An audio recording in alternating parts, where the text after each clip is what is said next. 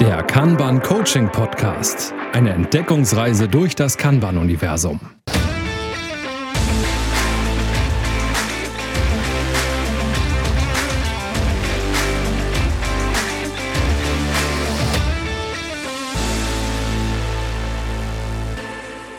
Hallo und herzlich willkommen zu unserer heutigen Folge, die sich dem zweiten Teil des Themas Steuerung und Messung widmen soll. Wir haben, also wie ihr schon raushört, es gibt ein, einen ersten Teil dazu und äh, wenn ihr Informationen vermisst, dann hört ihr euch vielleicht die andere Folge auch noch an. Zusammen seid ihr noch mächtiger mit, dieser, mit diesem Wissen. Mächtig ist gut. Ja, von mir auch ein Hallo. Ähm, Steuerung, Messung. Was messen wir denn eigentlich? Was steuern wir denn eigentlich? Weil ich glaube, bei den Steuerungen ist es noch relativ einfach. Ne? Wir überlegen uns bei der Steuerung, was ist eigentlich gerade dran? Wo, wo wollen wir gerade ansetzen, was bringt gerade uns Mehrwert oder was muss tatsächlich einfach mal so schnell durch, weil es könnte gerade wichtig sein. Dazu gibt es eine Aufteilung. Das sind die sogenannten Serviceklassen. Ja, ich finde immer ganz witzig, bei Steuerung und Messung muss ich immer an äh, etwas denken, was ich im Arbeitskontext mal erlebt habe, wo ähm, das Team sagt, sie haben so viele Aufgaben, sie sind total überlastet. Und dann sagt der Manager, ja, zeig doch mal, wo denn? Und dann ist aber so dieses dazwischen, ne? Und sagt, guck mal, hier sind so viele Aufgaben. Ja, das sagt doch nichts aus. Woran soll ich denn sehen, dass ihr überlastet seid? Also es war immer so ein bisschen, ne, Henne-Ei-Problem.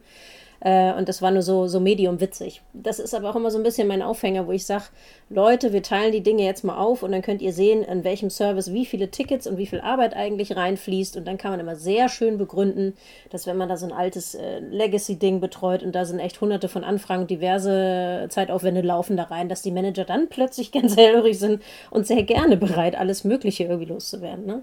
Und das ist erstmal so ein bisschen in Richtung Steuerung und Messung. Das sind noch nicht per se die Serviceklassen. Aber das Gute ist, bei uns war es selten, das haben wir ja schon immer so gemacht, da war Gott sei Dank meine damalige Firma irgendwie ein bisschen besser aufgestellt. Aber es ist halt leider so, dass wenn man dann die Stakeholder fragt, nutzt ihr das noch, ist natürlich die Antwort immer ja, also das brauchen wir auf alle Fälle. Aber es ist halt immer wieder, die, das, das, was dort noch fehlt, ist ein Schritt weiter, nämlich diese Kosten-Nutzen. Übertragung sozusagen. Ne? Wie viel kostet mich das, diesen Service aufrechtzuerhalten und wie viel oft nutzt ihr das denn und was kommt denn da am Ende raus? Und das sind halt Dinge, die man ganz gut messen kann, zum Beispiel. Ne? Und das, was uns dann hinterher auch hilft, vielleicht zu überlegen, welche Serviceklassen gibt es denn, ohne dass wir da jetzt schon tiefer eingestiegen sind, ist natürlich ganz gerne, ich habe gerade gesehen, auf Deutsch gerne Verzugskosten genannt, Cost of Delay. Was bedeutet es denn zum Beispiel, wenn ich diese Aufgabe jetzt nicht mache? Was kostet mich das, die liegen zu lassen? Ne?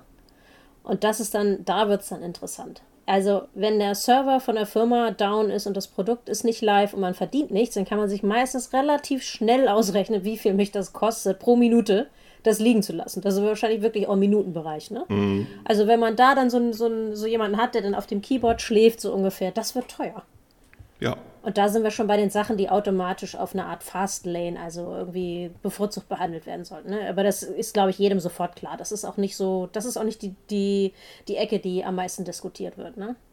Ähm, ja, tatsächlich nicht. Wobei, äh, eigentlich wird sie nicht diskutiert, aber oftmals ist es nicht klar. Also ich glaube tatsächlich, dass es oftmals nicht klar ist, ist in, in den Unternehmen, welche Kosten entstehen mir da eigentlich, wenn ich da etwas nicht tun kann oder aber wenn ich es erst zu einem bestimmten Zeitpunkt später tue.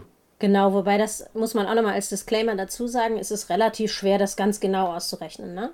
Aber es hilft einem ja schon total, wenn man eine gewisse Größenordnung hat, weil man dann einfach im Vergleich relativ gut sagen kann, nee, mach mal das zuerst. Und auch das ist nicht unbedingt so ein Schwarz-Weiß-Ding. Ne? Aber allein darüber gesprochen zu haben und sich geeinigt zu haben, so aller Process Policy in Kanban, also dass man sich eine Prozessregel auferlegt, das gehört auf die Fastlane, weil und dann sind da irgendwelche Konditionen dran gebunden, ne? Das ist schon mal gut, dann hat man es explizit und jeder hat ein ähnliches Verständnis hoffentlich davon, warum das Fastlane ist oder warum das beschleunigt und bevorzugt ist. Und für solche Sachen darf man übrigens, das ist auch nochmal wichtig, die Leute, die mit einem Work-in-Progress-Limit arbeiten, dafür darf man alles stehen und liegen lassen. Fastlane hat die Erlaubnis, wirklich alles zu überschreiben, was ihr sonst gerade angefangen habt. Das ist die einzige Ecke, wo man echt sagen kann, Griffel fallen lassen, sofort Fastlane-Ticket bearbeiten. Sofort. Klassischer Fall, Produktion steht. Ich kann schön an meinem Projekt weiterentwickeln, wenn ich aber gleichzeitig für den Produktionsserver oder sonst irgendwie zuständig bin und der dann gerade mal meint, er müsse sich ausschalten oder nicht erreichbar sein, ja, dann sollte die Definition sein, Griffel fallen lassen und daran aber auch das kann unterschiedlich gehandhabt werden in den Unternehmen. Aber ich bin da bei Ina. Äh, das ist so ein Thema. Ja, Griffel fallen lassen. Ja, das werde ich aber ganz oft gefragt, ne? Oder so spitzfindige Teams hatte ich dann auch schon. Sagst du, wieso? Das ist ja nicht mehr in meinem Limit. Und denke ich, ja, aber du bist gefeuert, wenn du das nicht machst. Natürlich habe ich das nicht gesagt und meinte das auch nicht so. Aber letzten Endes ist das genau die Konsequenz, ne? Wenn man echt den Server dann schön down lässt und da weiß ich nicht, was weiter zu stricken, da wird keiner Begeisterung äh, hinterher zeigen. Ne? Das gibt wahrscheinlich eher Probleme. Aber auch unabhängig davon, wenn man sich genau geeinigt hat, dann gibt es auch nicht dieses Vakuum, wo man dann nicht genau weiß, wie man sich verhalten soll. Ne? Also also in, in vielen klassischen Unternehmen ist die kommt die Frage täglich hoch. Ja, ähm, in den Unternehmen, wo wir meistens unterwegs sind, sicherlich seltener, hoffe ich zumindest. Ähm, aber ich kenne durchaus Unternehmen, wo dann die Frage kommt, ja, ich weiß, dass der steht, der Server, aber darf ich das denn überhaupt? Wer hat mir das denn gesagt? Und die Definition von, ähm, das Ding steht jetzt und ähm, wir sind jetzt auf der Fastlane, die sagt dann halt, ja, du darfst. Ich habe das große Glück, dass ich echt sowas nicht gesehen habe. Das ist ja auch irgendwie gegen jede Logik, ne? Ja. Also ich habe diese Spitzfindigkeiten eher so gehört, um den Coach mal so ein bisschen auf die Palme zu treiben ne? und so ein bisschen Diskussionen zu führen. Und das war halt dann nicht verstanden worden, dass es explizit genau darum geht, dass die Fastlane-Sachen halt wirklich Griffelfallen sind. Vor allen Dingen aber auch aus der Historie heraus dass ganz gerne mal der ein oder andere Manager gedacht hat, Fastlane, ach so, da kommen meine Sachen hin. Und darum geht es halt nicht. Ne? Es ist nicht wichtiger als alle anderen Sachen, sondern es ist wahrscheinlich dringender aus gewissen Gründen. Jedenfalls in der Regel. Aber man kann natürlich auch gewisse Ausnahmen machen und sagen, keine Ahnung, der CEO darf hier auch einmal im Monat äh, was, was reinsteuern auf die Fastlane oder so. Kann man auch machen. Man muss nur gucken, dass es halt nicht geht, dass man da zu viel reinsteckt, weil dann funktioniert das ganze andere System nicht mehr. Ne? Das, äh, wenn du nur noch Fastlane-Sachen machst, dann bleiben die anderen Sachen liegen. Und dann ist auch dieses Fastlane und das Besondere so ad absurdum geführt. Ne? Da muss man aufpassen. Ja, also ist so. Wenn, wenn alles wichtig ist, ist nichts mehr wichtig. Alles Prio 1 hat, hat nichts mehr Prio 1. Ähm, von daher unterscheiden wir hier ja auch diese Serviceklassen. Also von daher hat Kanban ja die, die vier Serviceklassen eigentlich, die da in die Unterscheidung kommen, wo ich mich auf die Definition schon so ein bisschen stürzen kann und dann sagen, okay, das ist eine von den ähm, Definitionen, auf die ich schauen kann und wo ich weiß, ähm, wie behandle ich da gerade diese Aufgabe. Ist sie so eine Expedite-Aufgabe, wo ich ganz schnell reagieren muss oder ist das eher etwas, wo ich sagen kann, okay, wenn ich es jetzt nicht mache, ist es nicht schlimm, wenn ich es morgen nicht mache, ist es nicht schlimm, aber wenn ich es in drei Wochen noch nicht gemacht habe, dann könnte es problematisch werden. Ne? Ja, das ist nämlich das, was die Leute dann nämlich auch tatsächlich ähm, vergessen und ganz oft sind Serviceklassen gänzlich unbekannt. Ne? Und ich finde, das hilft tatsächlich bei der Vorpriorisierung gewisser Aufgaben und welche, welche Rangfolge die in dem, in dem Kanban-System haben, das ist schon wichtig, weil also die vier Serviceklassen, die dort sozusagen genannt werden, das sind die, die es ganz oft oder meistens gibt. Das heißt nicht, dass ihr nur die vier habt oder genau die vier, sondern es kann auch ein ganz anderes Set sein. Kommt so ein bisschen drauf an, wie ihr arbeitet, welche Services ihr betreut. Ne? Aber diese klassischen vier hat man, glaube ich, so in der zentralen IT zum Beispiel ganz, ganz oft und das kommt meistens vor. Aber Carsten, welches ist denn jetzt Serviceklasse Nummer zwei, die quasi dann die zweite Prio hat, wenn Fastlane alles abgearbeitet ist? Was wäre denn da die nächste Sache, die man sich greift? Danach gibt es den Standard. Nee. Nee? nee? So. Nee, genau. Ich, ich, ich habe da tatsächlich keine, für, für mich keine Reihenfolge in dem Sinne. Ähm, weil wenn ich, selbst wenn ich über Fixed Date äh, spreche, dann, dann ist das die, die ich planen kann. So Fixed Date ist irgendwie, da weiß ich, okay, zu einem bestimmten Zeitpunkt sollte es fertig sein, ansonsten habe ich ein großes, ne, oder also vielleicht kein großes Problem, aber ansonsten habe ich irgendwie ein Kostenthema. Ne? Also für die, die es nicht wissen, Fixed Date ist quasi das mit einer, mit einer Deadline, also mit einem konkreten Termin, zu dem das geliefert werden soll. Ne? Und das sage ich dann auch immer noch mal in meinen Schulungen dazu, das ist nicht so ein Wunschding, ne? Oh, wann möchte ich denn meine Marketingkampagne? Oh, ich glaube, März wäre gut. Das ist keine Deadline. Ne? Wenn man das dann abgesprochen hat und es ist alles schon kommuniziert, wird das vielleicht zur Deadline, weil sonst gibt es wieder Probleme und Dinge, die man bezahlen muss und Verträge, die man einhalten muss, obwohl man nicht liefern kann. Dann ist es vielleicht doch wieder eine richtige Deadline, ein richtiges Fixed Date, also ein konkretes Datum dran. Aber so der klassische Fall zum Beispiel bei vielen Firmen ist das interessant. Es gibt eine Gesetzesänderung und bis dahin müssen gewisse Anpassungen sein auf der Website, im Code, wie auch immer. Und danach, ab dem Zeitpunkt, wo man es halt nicht umgesetzt hat, wo diese Gesetzesänderung eintritt, kann es halt sein, dass man eine riesengroße Summe an Strafe zahlen muss, wenn jemand das auffällt, dass man da nichts geändert hat. Ne? Oder man kann gar nicht, ist gar nicht mehr arbeitsfähig, das ist Worst Case. Ne? Mein Beispiel, ähm, was ich gerne bringe, ist das der, eines Raketenstartes. Der, Raket, der äh, Raketenstart ist für exakt getimed. Und bis dahin müssen alle Prozesse fertig sein. Und dann steigt die Rakete hoch. Und wenn irgendein Prozess nicht fertig ist bis dahin, nicht abgearbeitet wurde, kann diese Rakete nicht starten. Und jede Minute, die diese Rakete dann unten bleiben muss, Klammer auf, da ist ja auch dann noch so ein Zeitfenster, wann man in den Orbit kommt und so weiter, ähm, der kostet richtig viel Geld. Das ist, glaube ich, auch nochmal ein ganz schönes Bild. Genau, und das, was Carsten aber vorhin schon angesprochen hat, stimmt natürlich auch. Die haben eine gewisse Planbarkeit. Ne? Wenn ihr schon wisst, für die Aufgabe brauche ich so roundabout zwei Wochen, ist es vielleicht gut, sich ein bisschen Puffer einzubauen und fängt man halt früh genug an. Allerdings verkalkuliert man sich ja auch gelegentlich mal, das passiert den Besten. Und dann kann es ganz schnell sein, dass so ein Fixdate zu, zu so einem äh, Fastlane, zu so einem beschleunigten Ding wird. Ne? Und da steigt es dann auf. Und deswegen ist es, bevor man die Standardsachen, die Carsten ja eben auch schon genannt hat, äh, nochmal wichtig, dass man guckt, welche Sachen mit einem festen Datum habe ich denn? Sind die schon dran? Welchen Status gibt es da?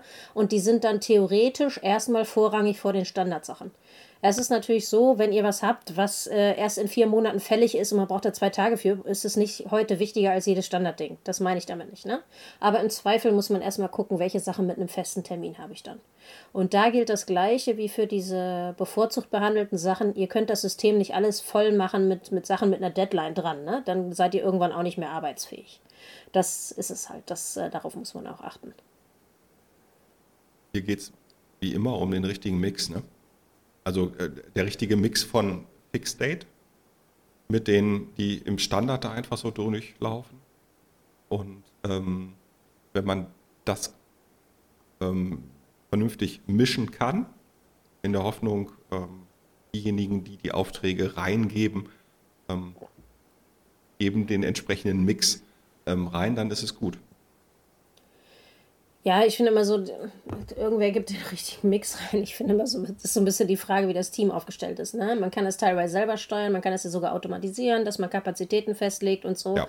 Und dann äh, die Grenzwerte automatisch gemeldet werden, ne? abhängig vom Tool, manchmal unabhängig davon. Es gibt immer Möglichkeiten, das noch umzusetzen. Und es ist ja in Kanban nicht unbedingt vorgeschrieben, dass man so eine Service Request Manager Rolle hat. Die kann man ja haben. Ne? Aber wenn, dann wäre das natürlich gut, wenn der Service Request Manager wirklich auch die Service Requests managt, also die Dinge, die reinkommen, so ein bisschen guckt, was passt hier zum Service Level Agreement, haben wir davon genug, davon zu wenig, wie viel Fixed Date kommt rein, das wäre natürlich gut, ne? Weil das ist auch das Interessante bei der Standardklasse dann, dass man da auch nochmal gucken muss. Ist das einfach First in, First out? Also das älteste Ticket machen wir zuerst, ne? Also ist das die Regel für die Standardsachen? Priorisiere ich da nach, nach, nach Business-Wert oder gucke ich nach dem Cost of Delay? Also was kostet uns das, wenn wir das Feature nicht jetzt sofort rausbringen, sondern erst in zwei Wochen, in vier Wochen und so. Da kann man viel machen, auch in den Standardsachen, wo man auch nochmal priorisieren muss, was wird zuerst gemacht. Vielleicht, ne? Fehlt uns noch eine, also eine Serviceklasse, die wir noch nicht genannt haben. Die unbestimmbaren Kosten, müssen wir dazu nochmal sagen. Auf Englisch heißt es Intangibles. Für mich sind das diese klassischen Maintenance-Aufgaben, ne? Da ist es völlig wurscht. Mache ich das Update heute, mache ich es morgen, völlig egal, bis zu dem Zeitpunkt, wo zum Beispiel vielleicht der Service für die alte Version ausläuft und dann bin ich plötzlich unter Zeitdruck, weil dann sollte ich vielleicht schon irgendwie die neue Version haben. Oder ganz gerne genommen Sicherheitslücke. Ist total kacke. Würde wahrscheinlich jeder Security-Mensch jetzt sagen, oh Gott, müssen wir sofort machen. Und jeder Security-Mensch, der mal im Konzernumfeld gelebt hat, äh, der weiß das auch irgendwie. Ja, so, so dringend ist das nicht. Können wir noch machen. Machen wir irgendwann, ne? Der Klassiker, dieses Spannungsfeld. Und es ist halt so, solange die Sicherheitslücke existiert, kann halt potenziell jemand äh, Daten klauen, eindringen ins Unternehmen und so weiter. Das ist schlecht. Solange es nicht passiert, ist es erstmal kostenlos, ne?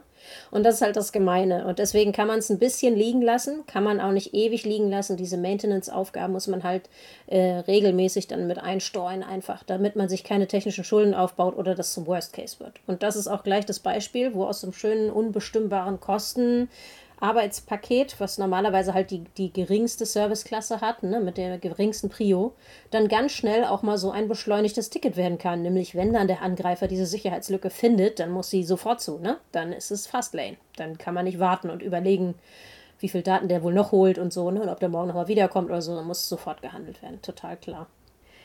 Ja, genau. Also ich finde diese Serviceklassen super und das äh, explizite Unterhalten über welche Services haben wir denn? Gibt es da unterschiedliche Service-Level-Agreements zum Beispiel auch? Das ist ja ganz oft unausgesprochen. Ne? Trotzdem weiß jeder, bei diesen Server-Sachen, wo der Server down ist, da habe ich eine halbe Stunde Reaktionszeit. Bis dahin muss das Ding komplett wieder gefixt sein. Und das kennt jeder, das hat man aber gar nicht so als ein Service-Level-Agreement unbedingt niedergeschrieben. Ne? gibt es ganz oft, dass es nicht explizit gemacht wurde. Und deswegen ist das super schön, sich da nochmal direkt drüber zu unterhalten und was ist denn was und was ist denn der Cost of Delay, wie viele User nutzen das denn hinterher überhaupt, was du hier eingebaut haben willst und welche Nutzer haben denn dann welchen Nutzen auch davon.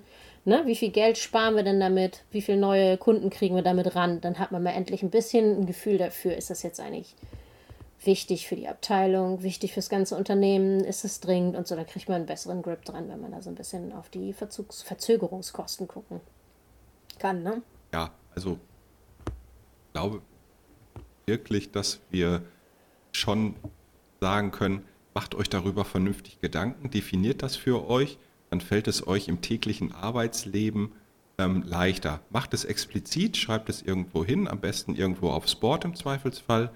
Ähm, für diejenigen, die kein physikalisches Board gerade nutzen können, ja, da wird es dann vielleicht ein bisschen schwieriger.